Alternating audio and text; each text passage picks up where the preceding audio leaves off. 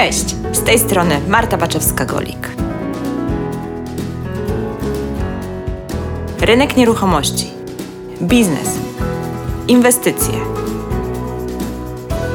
czyli podcast Ruszamy Nieruchomości. Przysłowiowego kota w worku można kupić zarówno na rynku wtórnym, jak i pierwotnym. Jednak w tym odcinku skupię się głównie na rynku wtórnym, ponieważ szczegółowe porady dotyczące odbioru mieszkania z rynku pierwotnego znajdziesz w odcinku numer 94 z Karoliną Malicką, jak zrobić odbiór techniczny od dewelopera. I oczywiście link do tego odcinka znajdziesz w opisie do odcinka, którego obecnie słuchasz. Dzisiaj będzie konkretnie i z dużą ilością szczegółów, ale nie martw się, bo przygotowałam dla Ciebie taką specjalną listę kontrolną rzeczy, które trzeba sprawdzić przed zakupem nieruchomości.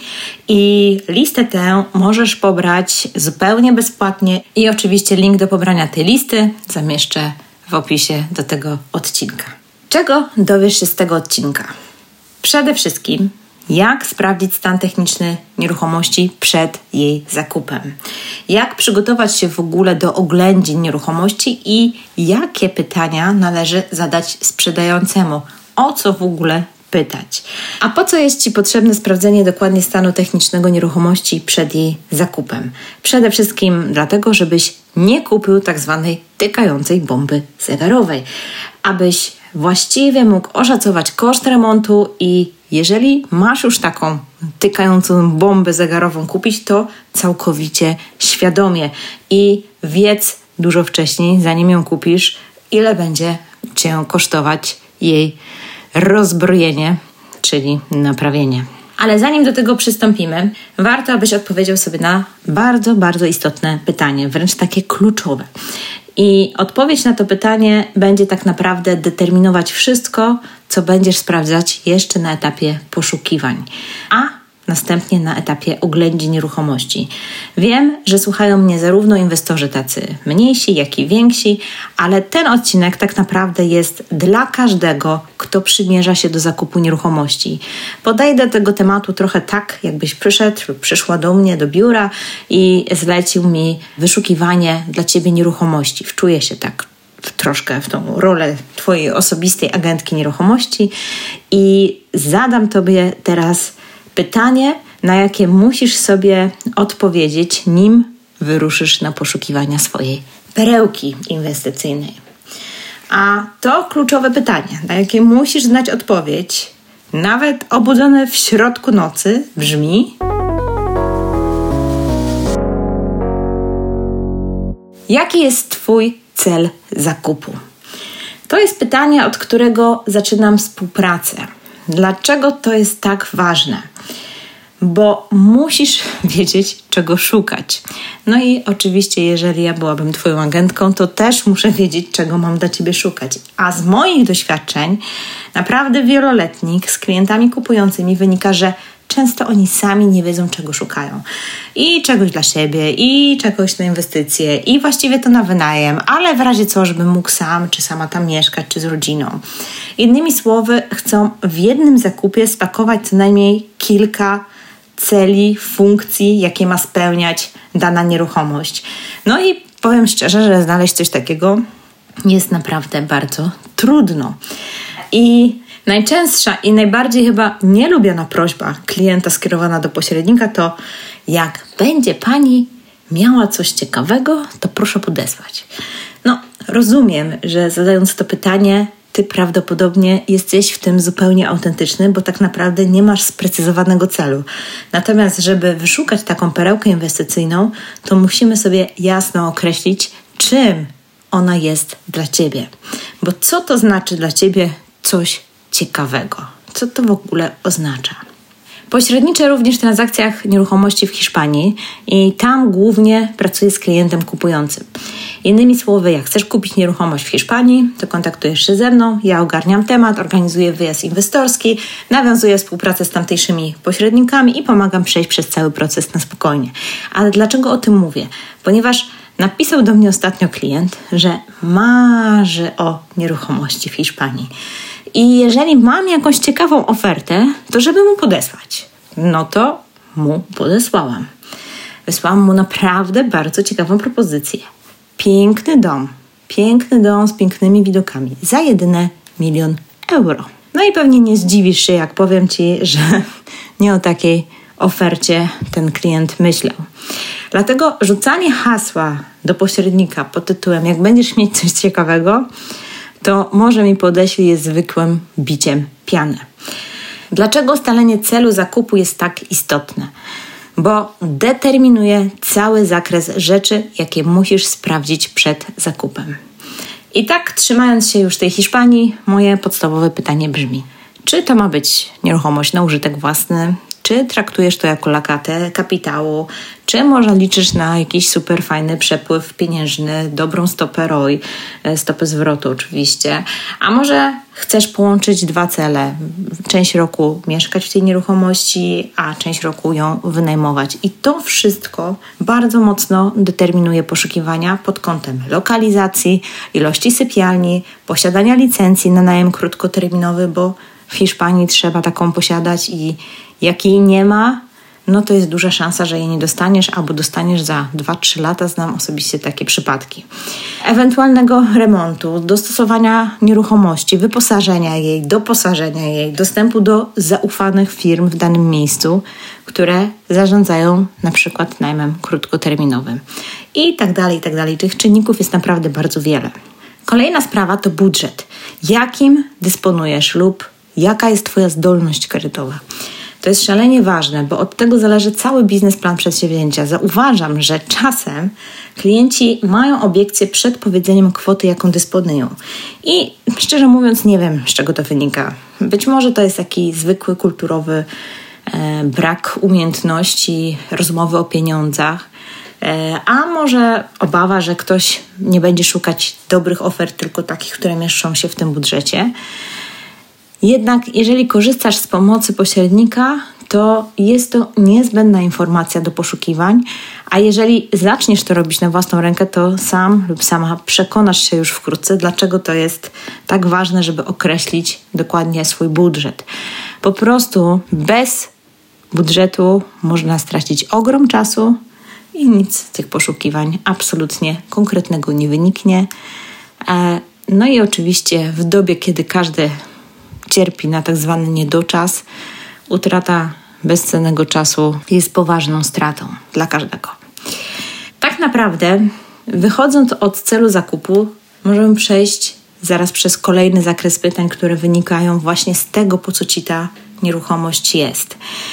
Nie chcę się teraz bardzo mocno w to zagłębiać, jednak, bo każdy tak naprawdę cel determinuje inne cechy nieruchomości, jaki będziesz poszukiwać. Natomiast Omawiając, co trzeba sprawdzić przed zakupem, będę się odwoływać do tych różnych celów zakupowych, co mam nadzieję uświadomi Tobie, dlaczego określenie tego celu jest tak istotne. Natomiast wyprzedzając pytania od słuchaczy podcastu i być może od Ciebie, mój słuchaczu lub słuchaczko, Wspomnę, jak można nawiązać ze mną współpracę dotyczącą właśnie poszukiwania nieruchomości w Hiszpanii lub w Polsce, ale również jeżeli masz coś na sprzedaż, to w ten sam sposób możesz nawiązać współpracę. Jeżeli chodzi o Polskę, to ja osobiście działam w rejonie Trójmiasta. Natomiast mam przeszkolonych przeze mnie agentów w całej Polsce, którzy mogą Tobie pomóc szukać w innych e, rejonach Polski lub pomóc przy sprzedaży w innych rejonach Polski. Dlatego, jeżeli chciałbyś lub chciałabyś mieć swoją agentkę nieruchomości na wyłączność w mojej osobie lub kogoś z mojego polecenia, i tutaj podkreślam słowo wyłączność, bo bardzo lubię i też tak uczę moich agentów, więc oni też pracują na umowach e, takich ekskluzywnych. Bardzo lubię grać z klientem do jednej bramki i faktycznie e, robić to tak od A do Z w pełnym skupieniu i koncentracji na danym jednym kliencie. Zdecydowanie stawiam na jakość, nie na ilość ofert, które mam w obsłudze. Dlatego, dlatego też ta klauzula ekskluzywności jest istotna i dla Ciebie, i dla mnie, bo zarówno Ty mnie masz na wyłączność, jak ja, i jak ja mam Ciebie, więc to działa w dwie strony. Natomiast o tym możemy porozmawiać jeszcze, e, więc nie będę się tutaj rozwodzić. Natomiast to, co chcę powiedzieć, to to, że w opisie do tego odcinka znajdziesz link do takiego formularzu zgłoszeniowego, gdzie zadałam kilka takich pytań wstępnych, żeby rozeznać się w Twojej sytuacji, czego potrzebujesz i jak ewentualnie mogłabym Tobie pomóc. I w tym formularzu również zostaw proszę do siebie kontakt, najlepiej telefoniczny, to po prostu do Ciebie zadzwonię, ewentualnie wyślę maila i umówimy się na spokojnie na jakąś taką sensowną rozmowę. Udzielam także takich konsultacji indywidualnych, bo być może masz już na oku jakąś nieruchomość, a może jest ich więcej niż jedna, ale rozkminiasz w głowie różne scenariusze i już tak długo nad tym myślisz, że po prostu potrzebujesz takiego zewnętrznego spojrzenia. Kogoś, kto zna branżę, zna się na temacie, ale nie jest zaangażowany emocjonalnie w cały ten proces, tak jak ty jesteś. Albo być może dopiero nosisz się z zamiarem zainwestowania w nieruchomości. No i oczywiście, jak każdy, masz różnego rodzaju wyzwania, nazwijmy to takie życiowe i zwyczajnie potrzebujesz się kogoś zupełnie postronnego poradzić, czy to jest dobry moment na inwestycje dla ciebie. Też takich konsultacji udzielam. Dlatego, jeżeli potrzebujesz takiego wsparcia, to również uzupełnij tą ankietę, napisz, że takiego wsparcia potrzebujesz. Wówczas na pewno się z Tobą skontaktuję i przedstawię Ci ofertę i propozycję takiej współpracy. Zdzwonimy się, zobaczymy, czy będzie nam po drodze. I to tyle w tym temacie, w tym odcinku. I e, koniec już tej autoreklamy. Wracamy do tematu.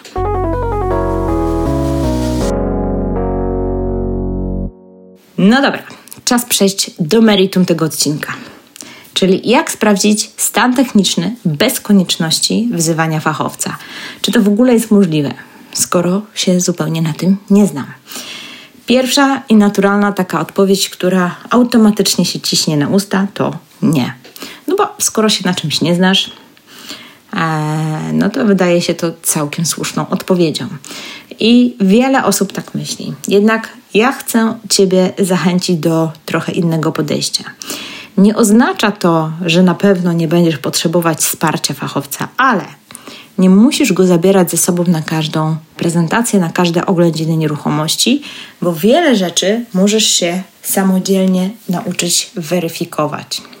Kupiłam już dziesiątki nieruchomości dla siebie i dla moich klientów. E, drugie tyle sprzedałam, w sumie nie wiem ile ich było, ale już naprawdę dużo w całej mojej karierze na różne cele, na cele inwestycyjne oraz na użytek własny i powiem Tobie szczerze, że dosłownie kilka razy zatrudniałam takiego fachowca do oceny stanu budynku. I to nie jest tak, że stronię od zatrudniania fachowców. Absolutnie popieram ich zatrudnianie, ale zwyczajnie, o ile nie kupujesz naprawdę trudnych tematów, E, wątpliwym bardzo stanie, to wiele rzeczy po prostu możesz nauczyć się samodzielnie oceniać, a fachowca wzywać tylko w sytuacjach, kiedy naprawdę zapalą ci się czerwone lampki. Po prostu idziesz i widzisz, bo wiesz, jak co sprawdzić i zwyczajnie no, masz taki feeling, tak zwany I got a feeling, że tutaj na to powinien spojrzeć ktoś, kto się naprawdę na tym zna.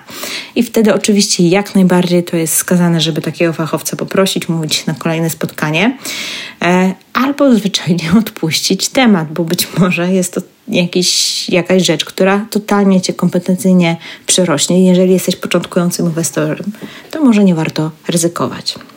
Od czego zatem zacząć? Od przygotowania się do spotkania i jest tutaj kilka takich informacji, które warto zebrać jeszcze na etapie oglądania ogłoszenia w internecie, rozmowy telefonicznej z właścicielem lub pośrednikiem.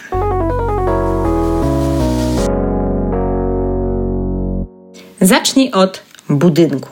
Z którego roku jest budynek? Znając dzielnicę i rok budowy, można naprawdę dużo wyczytać na temat budynków budowanych w określonym przedziale czasowym.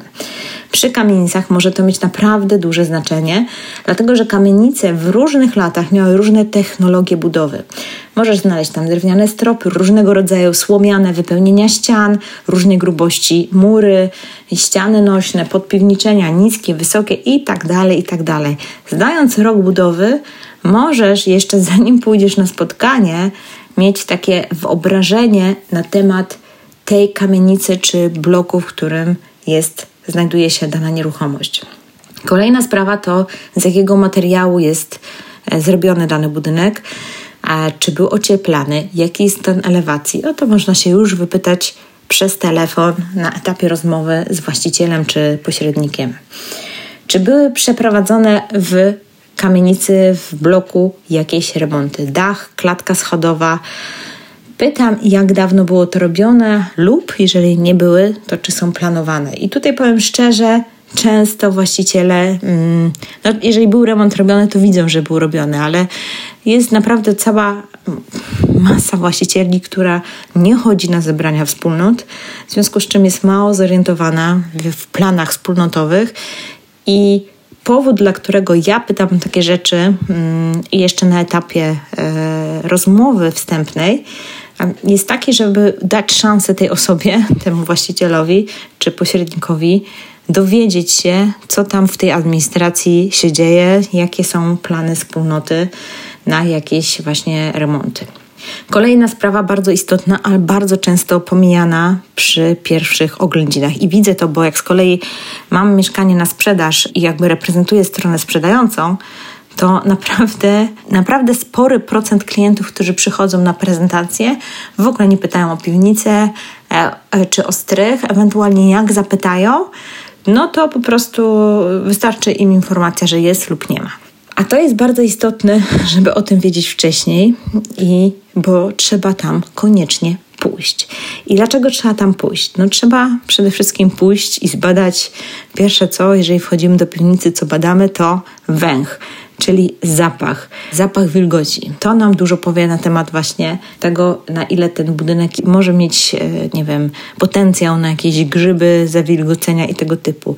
I to nie ma do końca znaczenia, czy, czy kupujesz mieszkanie na parterze, czy kupujesz mieszkanie na ostatnim piętrze. Wiadomo, że te mieszkania skrajne to mają większe zagrożenie od piwnicy lub od strychu, jeżeli w takim budynku się znajduje.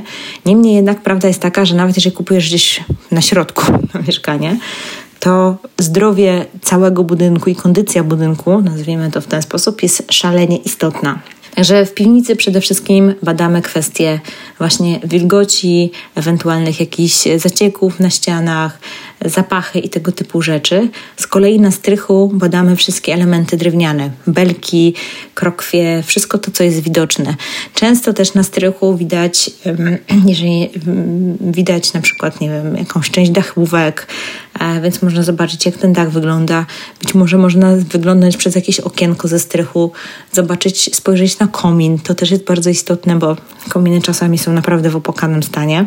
Więc to są właśnie rzeczy, które warto po prostu sprawdzić organoleptycznie, no i oczywiście dopytywać właścicieli już później na spotkaniu, e, czy właśnie tego typu e, rzeczy, jak na przykład remont kominów jest planowany, jeżeli widzimy, że tam się ten komin sypia, bo wokół komina czasami się robią zacieki, to widać na strychu.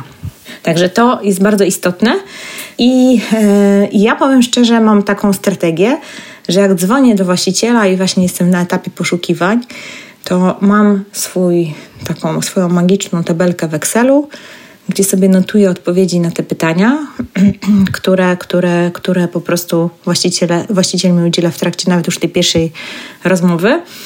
A później e, po prostu gdzieś jak już idę, bo wiadomo, że tych rozmów się przeprowadza więcej, potem się to wszystko myli, zwłaszcza jak jeszcze tam nie byłeś, to zapominasz, ale w ogóle generalnie jak obejrzysz dużo tych nieruchomości, to w pewnym momencie jak nie robisz notatek, to po prostu zginiesz marnie. Więc, e, więc e, warto sobie to wszystko notować i najzwyczajniej w świecie potem jak pójdziesz, to po prostu wiesz o co pytać. E, kolejna rzecz, kwestie izolacji. Czy była robiona, albo czy jest planowana, zwłaszcza w tych starszych budynkach, jest to bardzo istotna sprawa. E, no i wszystkie instalacje takie w tych częściach wspólnych, piony, czy były wymieniane.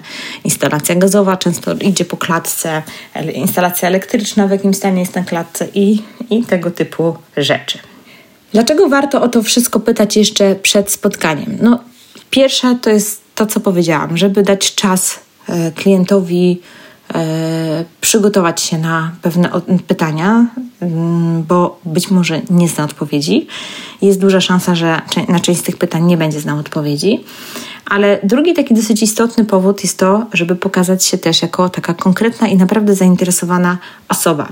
I uwierz mi, że w czasach, kiedy tych oglądaczy mieszkań jest naprawdę bardzo dużo, tak zwanych japacze, e, to tacy konkretni klienci są bardzo dobrze odbierani, ale pod jednym warunkiem.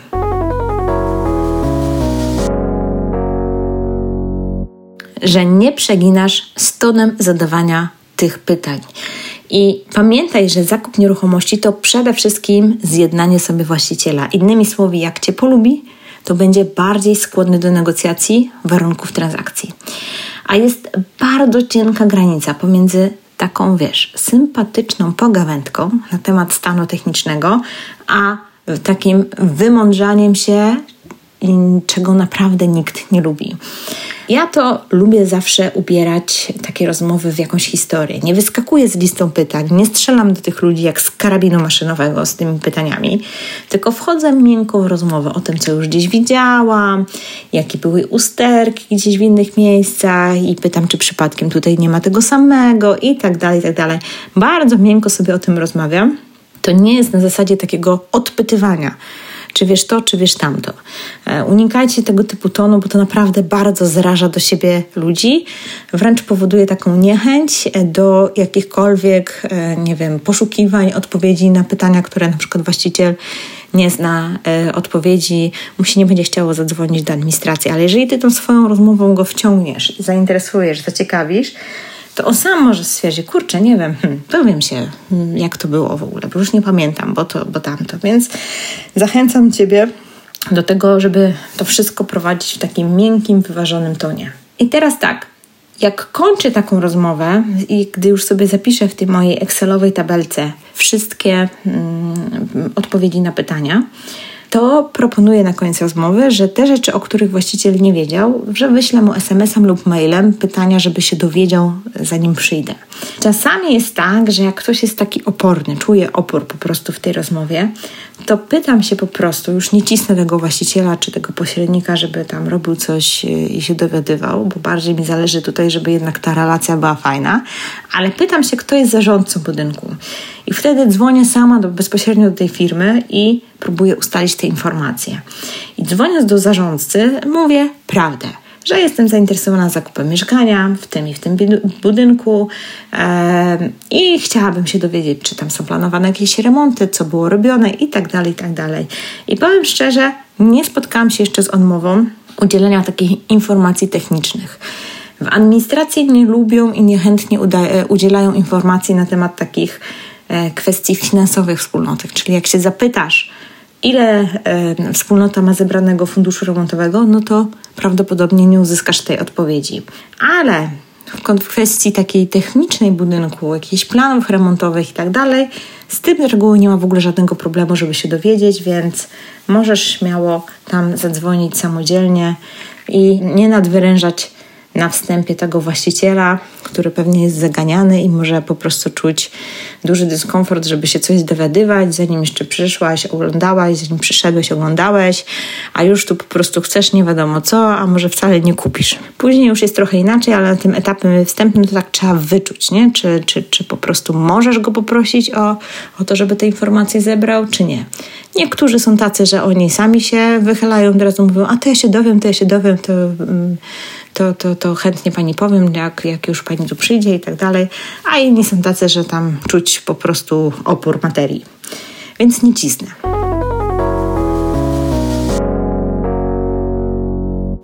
Kiedy budynek mamy względnie ogarnięty, to zaczynamy zdobywać informacje odnośnie mieszkania, czyli no, tego lokalu, który chcemy finalnie kupić albo który chcemy zobaczyć na początek. No i teraz właśnie tutaj dużo tych szczegółów zależy od tego celu. Jeżeli szukasz na przykład czegoś na podział e, na pokoje albo na mikrokawalerki, to bardzo ważny jest oczywiście układ ścian nośnych i układ okien i tak dalej, czy w ogóle się to da jakoś sensownie podzielić i zrobić. E, ale również istotny jest rozkład pionów oraz kominów wentylacyjnych. I jeżeli w ogłoszeniu znajduje się rzut mieszkania, to najczęściej na 99% jest to taki rzut poglądowy. Nie możesz zakładać, że są w nim zaznaczone wszystkie kominy i ściany nośnie. Takie techniczne rysunki również powinny być dostępne w administracji. Czasami jest tym problem w przypadku starszych budynków, natomiast ponieważ administracja ma obowiązek robienia przeglądów pionów i, i, i kominów, kominów co roku, pionów chyba trochę rzadziej, ale w każdym razie muszą to nadzorować, robić przeglądy, to oni mają takie mm, rzuty, gdzie są rozrysowane te kominy w całym budynku, jak te piony wszystkie y, idą, więc to na pewno można od nich y, pobrać. Tego typu rysunki, no tutaj jest prawdopodobieństwo, że być może tobie, skoro nie jesteś właścicielem, nie wydadzą, ale jak pójdziesz z właścicielem, to już oczywiście już po spotkaniu, jeżeli ten, ta nieruchomość będzie Cię interesować, no to możecie podrążyć ten temat. Choć powiem szczerze, zdarzyło mi się e, w Sopocie ze dwa razy wziąć z administracji takie rysunki w imieniu właściciela i no, jak wszędzie, słuchajcie, no po prostu Zależy na kogo trafisz. Albo będzie fajna pani, albo nie fajna. Albo będzie fajny pan, jakiś tam konserwator, albo mniej fajny w tej administracji. I, i, i od tego tak naprawdę zależy. Reasumując, jeżeli z Twojego celu zakupowego wynika, że będziesz dzielić mieszkanie, że trzeba będzie dzielić mieszkanie, no to musisz koniecznie wiedzieć, czy będziesz mógł to zrobić, um, czy będziesz mógł zrobić odpowiednią wentylację do wszystkich łazienek i mienie aneksów kuchennych. No fajnie, jak są dodatkowe piony, no bo wtedy nie musimy ciągnąć, stosować jakichś młynków i innych historii, które bywają problematyczne. E, no ale załóżmy z hydrauliką w jaki sposób można sobie poradzić. Natomiast z tymi wentylacjami i kominami to jest naprawdę problem. I może się okazać, że jeżeli jest w budynku y, wentylacja grawitacyjna, no to najzwyczajniej w świecie y, może nie być wolnych przewodów kominowych. E, w których można by było się wpiąć e, dodatkowe pomieszczenia. A z kolei w przypadku e, wentylacji mechanicznej może być po prostu za mała przepustowość, by się do niej wpiąć. Ale od razu Ci coś tutaj muszę zrobić gwiazdkę, powiedzieć i ostrzec, żebyś po prostu się nie zdziwił, nie zdziwiła, bo takich, o ile te wewnętrzne podziały mieszkań czy nieruchomości są z reguły bardzo ciekawe pod kątem biznesowym e, i dają bardzo fajne przepływy pieniężne, o tyle administratorzy spółdzielnie naprawdę, uwierzcie mi, nie cierpią takich rzeczy. Ja jeszcze się nie spotkałam z administracją czy spółdzielnią, do której by się poszło i powiedziała, mam taki pomysł, chcę sobie podzielić mieszkania, zrobić mikrokawalerki, czy mogę, to że ktoś powie, a pewnie nie ma problemu i wszystko pięknie udostępnia. Z reguły jest tam po prostu od razu opór i mól i oni tam już się, od razu im pioruny w oczach pokazują i na cokolwiek powiesz, to jest pierwsze nie. Trzeba się na to przygotować, że tak jest. Jeżeli będziesz trafisz na kogoś innego, no to w ogóle super. Nie? Po prostu napisz do mnie i powiedz, gdzie była taka wspaniała administracja. Natomiast nie ma co się zrażać. E, mówię o tym, żeby nie żeby cię zniechęcić, tylko żeby cię uprzedzić, żebyś się po prostu mentalnie przygotował czy przygotowała na taką sytuację. I mm, powiem Tobie takie dwie historie z życia wzięte, bo jedna jest taka dosyć świeża w nowym mieszkaniu takim e, z rynku wtórnego, ale jeszcze w stanie deweloperskim. Właśnie stwierdziliśmy z klientką, że super byłoby tam zrobić podział na cztery mikrokawalerki i też próbowaliśmy ustalić kwestię tej wentylacji. No i powiem tak, administracja przegoniła nas do dewelopera, deweloper przegonił do administracji, administracja do kominiarza, kominiarz do firmy wentylacyjnej. I powiem, od, po prostu żeśmy chodziły od jednego do drugiego, od jednego do drugiego ale w końcu na sam koniec e, faktycznie poszliśmy do dewelopera, poprosiliśmy o namiary na firmę, która e, była podwykonawcą danego e, dewelopera, która wykonywała mechaniczną, bo tam były mechaniczne wentylacje w danym budynku i uderzyliśmy bezpośrednio do tej firmy. W firmie powiedziała nam, że no problem, przepustowość jest, można się wpiąć, że oni w ogóle to mogą wykonać i jeszcze dać gwarancję i że w ogóle super ekstra. Także e, zachęcam do niepoddawania się. Inny case kiedyś miałam w nieruchomości z kolei takiej spółdzielnianej z kominem to też nie było komina. Nie, w ogóle absolutnie nie. Jak się dzwoniło do tej, chyba za trzy tygodnie wydzwaniałam do nich.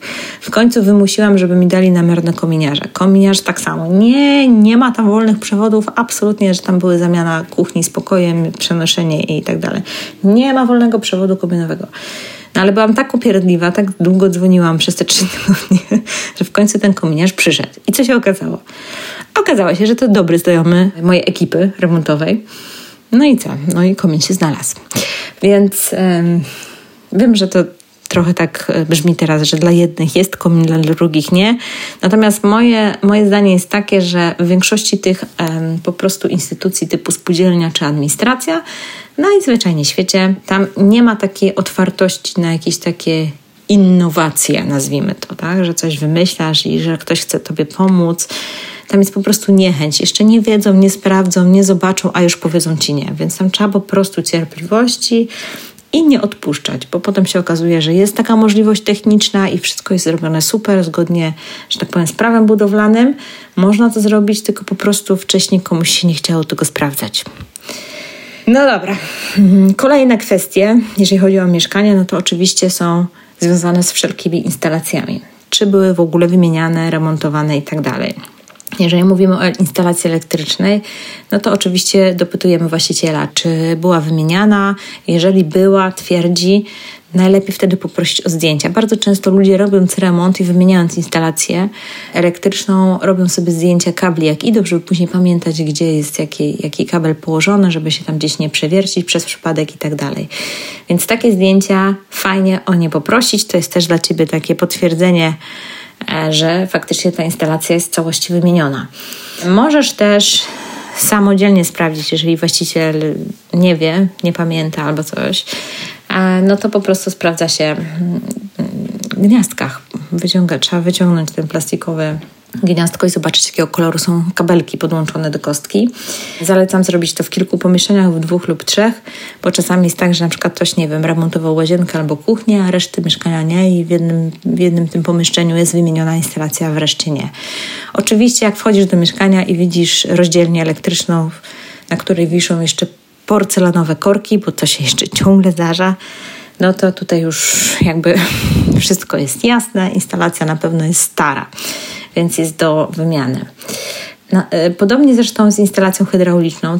Też ciężko jest stwierdzić i odkryć rury, natomiast ja lubię zaglądać do szachtów, tych takich, gdzie są liczniki. Po pierwsze, żeby zobaczyć, czy są liczniki, ale tam po prostu też często widać te rury, jak one idą w jakim one się stanie i też z takich ciekawych historii kiedyś w takiej sopockiej kamienicy nawet w takim szachcie odkryłam jeszcze stary pion ołowiany, więc y, zdarzają się jakieś takie kwiatki, no myślę, że już teraz coraz rzadziej, ale warto sobie tam pozaglądać, popatrzeć. Warto też się, jak mówimy o wodzie i o rurach, przyjrzeć instalacji grzewczej, zwłaszcza widzimy, że są wymienione grzejniki, że są położone nowe rurki miedziane, to przyjrzyjcie się przy kaloryferze, na podłodze, czy nie ma jakichś wybrzuszeń, czy nie ma jakichś y, wylewów, zacieków i tak dalej. Warto na to zwrócić y, uwagę. Już o zapachach trochę mówiłam ale warto jeszcze raz e, tutaj podkreślić temat zapachu, bo to może jest trochę taki śmieszny temat, ale bardzo istotny. Większość rzeczy przed, no, badasz tak jakby organoleptycznie. Natomiast w kwestii, w kwestii zapachu, no to tutaj ewidentnie zdajemy się na nasz zmysł powonienia i warto przed pójściem na oglądanie mieszkania po prostu nie wchodzić do żadnych takich podrażniających, nie wiem, drogerii, nie nadwyrężać tego swojego węchu. Może nawet sobie powąchać kawę, żeby mieć taką e, zneutralizowany zapach e, w nosie.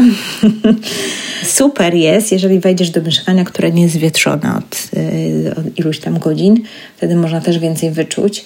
Dlaczego to jest istotne? Dlatego, że mm, czasami nie widać grzyba. Poza tym ktoś może umyć ścianę, ale no, jak się gdzieś rozwija w kącie za szafą grzyb, no to go często można wyczuć.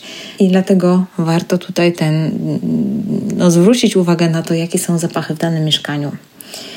Generalnie jest tak, że musisz sobie wyobrazić to mieszkanie, jakby było bez mebli, bez niczego, i wtedy bardzo, mm, jak wchodzisz do takiego pustego mieszkania, jakbyś sobie wyobraził czy wyobraziła, to zaczynasz obserwować ściany. I tym ścianom warto się dosyć mocno przyjrzeć, bo tutaj właśnie mogą pojawiać się różnego rodzaju ślady e, wilgoci.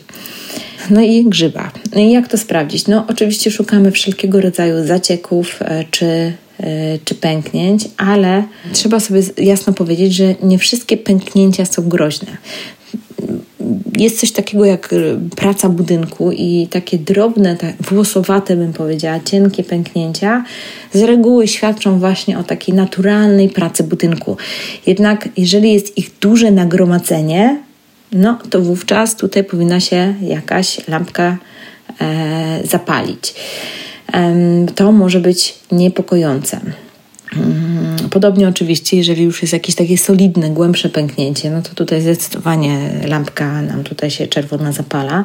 No i tutaj faktycznie w przypadku tego typu usterek zdecydowanie warto poradzić się opinii jakiegoś inspektora. I tutaj taką gwiazdkę chciałam zrobić, że bardzo często y, y, ludzie przyprowadzają fachowców, ale mam na myśli, mają na myśli e, pana, który będzie robił remont. E, I on oczywiście zna się na remontowaniu, ale niekoniecznie się zna na konstrukcji budynku. E, I on może wycenić i oszacować, czy daną szparę da się zalepić, bo każdą się da. To tylko jest kwestia po prostu materiału, jaki tam trzeba użyć.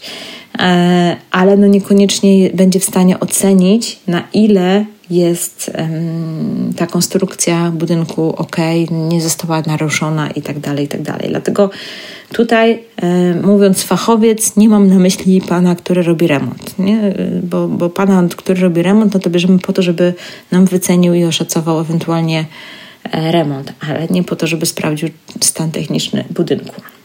I podobnie jest też z tym grzybem. Jeżeli widzisz gdzieś jakieś zawilgocenia albo jakieś, nie wiem, bardzo duże różnice temperatur e, na ścianie, jak dotykasz dłonią ścianę, to tutaj również warto wezwać e, fachowca, kogoś z kamerą termowizyjną, aby ocenił e, właśnie mm, jak duży jest ten problem, jakie tam są różnice tych temperatur, no i na ile jest szansa pozbyć się tego grzyba i za ile, bo usuwanie grzyba może być bardzo kosztowne. Także faktycznie ściany są dosyć istotne, żeby je dobrze e, obadać.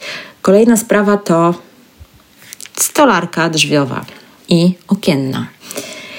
Warto dobrze przyjrzeć się zarówno drzwiom wejściowym, jak i tych wszystkim wewnętrznym, popatrzeć na ościeżnicę, sprawdzić, czy drzwi się do, dobrze otwierają i zamykają, e, jaki jest stan zamków, klamek i tych y, wszystkich rzeczy.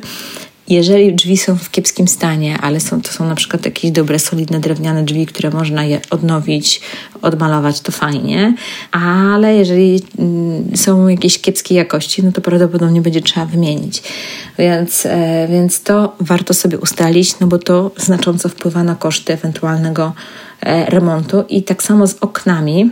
Tutaj właśnie przy oknach najczęściej się zaleca zrobienie badania kamerą termowizyjną, chociaż przypadku e, rynku wtórnego ja e, wezwałabym kogoś z tą kamerką w takich określonych sytuacjach, kiedy przykładając dłoń na przykład do okna, czujesz, że są tam spore nieszczelności. No zwyczajnie czujesz, że wieje, że gdzieś jest coś nieszczelnie i to czasami naprawdę czuć nawet, nie mam na myśli tutaj uszczelek, że wieje przez uszczelki od okien, tylko po prostu nawet pod oknem czuć, że tam jest jakiś przepływ powietrza. Kolejna y, sprawa, no to bardzo ważne jest, żeby obejrzeć dokładnie parapety, zobaczyć pod parapetem, co się dzieje, bo tam może być tak, że się zacznie łuszczyć na przykład farba, zaczynają, y, zaczyna odchodzić od ściany, co też daje znak, że tam jest jakiś, że gdzieś tam się dostaje woda, jest jakaś nieszczelność. Kiedy ewidentnie właśnie widzę różnego rodzaju wybrzuszenia na parapetach, że, że, że gdzieś tam są, są zalane.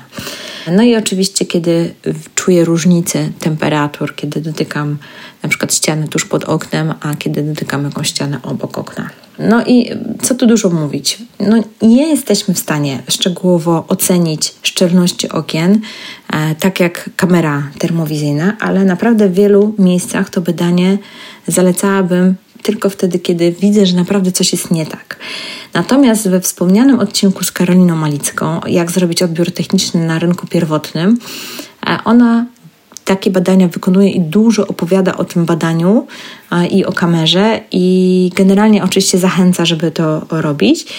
I faktycznie ona, my tam rozmawiamy o rynku pierwotnym, więc w przypadku mieszkań takich nowych od dewelopera, kiedy jeszcze one tak naprawdę nie były narażone na jakąś, e, na działania tych czynników atmosferycznych, bo po prostu jest to nowy budynek, no to może nie być widać tych wszystkich jakichś tam problemów, że coś tam źle zostało osadzone i tak dalej. I wówczas takie badanie kamerką, e, jak robisz odbiór od dewelopera, jest e, no, dobrą inwestycją, bo jeżeli się okaże, że tam coś jest nie tak, że okna są jakoś źle osadzone, no to wtedy oczywiście deweloper musi to naprawić. Natomiast na rynku wtórnym, kiedy mieszkanie jest już wiele lat, wiele zim, wiele ulew przetrwało, to jesteśmy zrobić to wstępne badanie naszymi własnymi oczami i dłońmi wyczuwającymi różnicę temperatur. No i oczywiście, jeżeli jesteśmy i mówimy już tutaj o oknach, to, e, to nie zapomnijmy również sprawdzić wszystkich, e, czy one w ogóle działają, jak się zamykają, otwierają, czy działają wszystkie mechanizmy, czy nie są wypaczone, jaki jest ten uszczelek itd., tak itd., tak bo to są takie elementy, które najczęściej się psują i najczęściej widać po oknach upływ czasu tego mieszkania, że już na przykład ten remont i wymiana tych okien było dawno. I to jest też ciekawe, bo bardzo często właściciele, którzy robili remont samodzielnie wiele lat temu, e, wiecie, czas zasuwa, oni nawet tak, no nieświadomie, wydaje im się, że to było niedawno, ale właśnie po tych oknach widać, że ten remont jednak był robiony dosyć dawno. I co nam jeszcze zostało?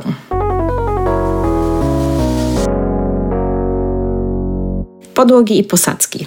Sprawdzamy również stan podłóg i posadzek, jeżeli są widoczne. Pytamy, co jest pod wykładzieną panelami. W starych kamienicach warto mieć ze sobą niedużą poziomicę. W nowszym budownictwie może mniej jest to konieczne, aczkolwiek różnie bywa, bo podłogi naprawdę bywają mega krzywe.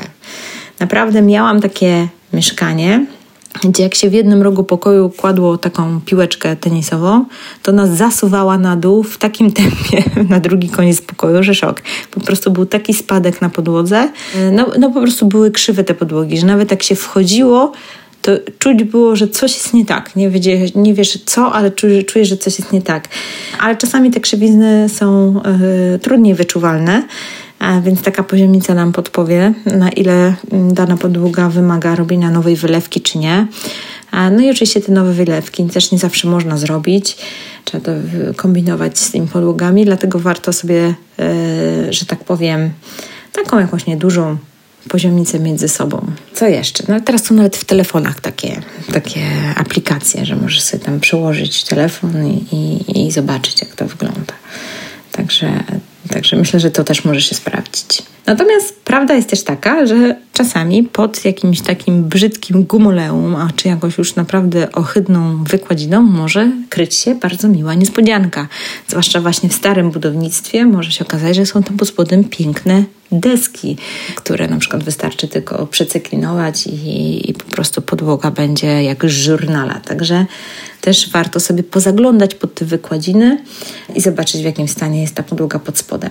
Trzeba być czujnym w przypadku parkietów e, w takich e, mieszkaniach z lat 80., 80., 90. lata to były często, to był czas, kiedy klejono parkiety e, naprawdę bardzo szkodliwymi substancjami, tak zwanym subitem. No i jak to sprawdzić, czy mamy subit, czy nie w takim mieszkaniu w bloku z lat 80., no najlepiej jest to zobaczyć gdzieś na jakimś ubytku, jak gdzieś brakuje jakiejś klapki albo po prostu klepki, albo po prostu podważyć jedną klepkę. Jak widzisz tam pod spodem jakiś taki czarny klej, ciemno-szary kolor, to znaczy, że jest to właśnie ten subit. Niestety podobno badania cały czas są prowadzone, że ten materiał jest szkodliwy cały czas na zdrowie, on w ogóle jakoś tam nie wietrzeje zbytnio. Także niestety mm, podłogi klejone tym subitem nie są fajne i też jest się dosyć trudno usuwa, więc jest to jakiś problem i wyzwanie, żeby to wymienić. Dlatego warto sprawdzać te parkiety, bo czasami wygląda, że jest fajnie, ale się okazuje, że później trzeba go całkowicie zrywać. Powoli zbliżam się do końca tej dosyć długiej listy.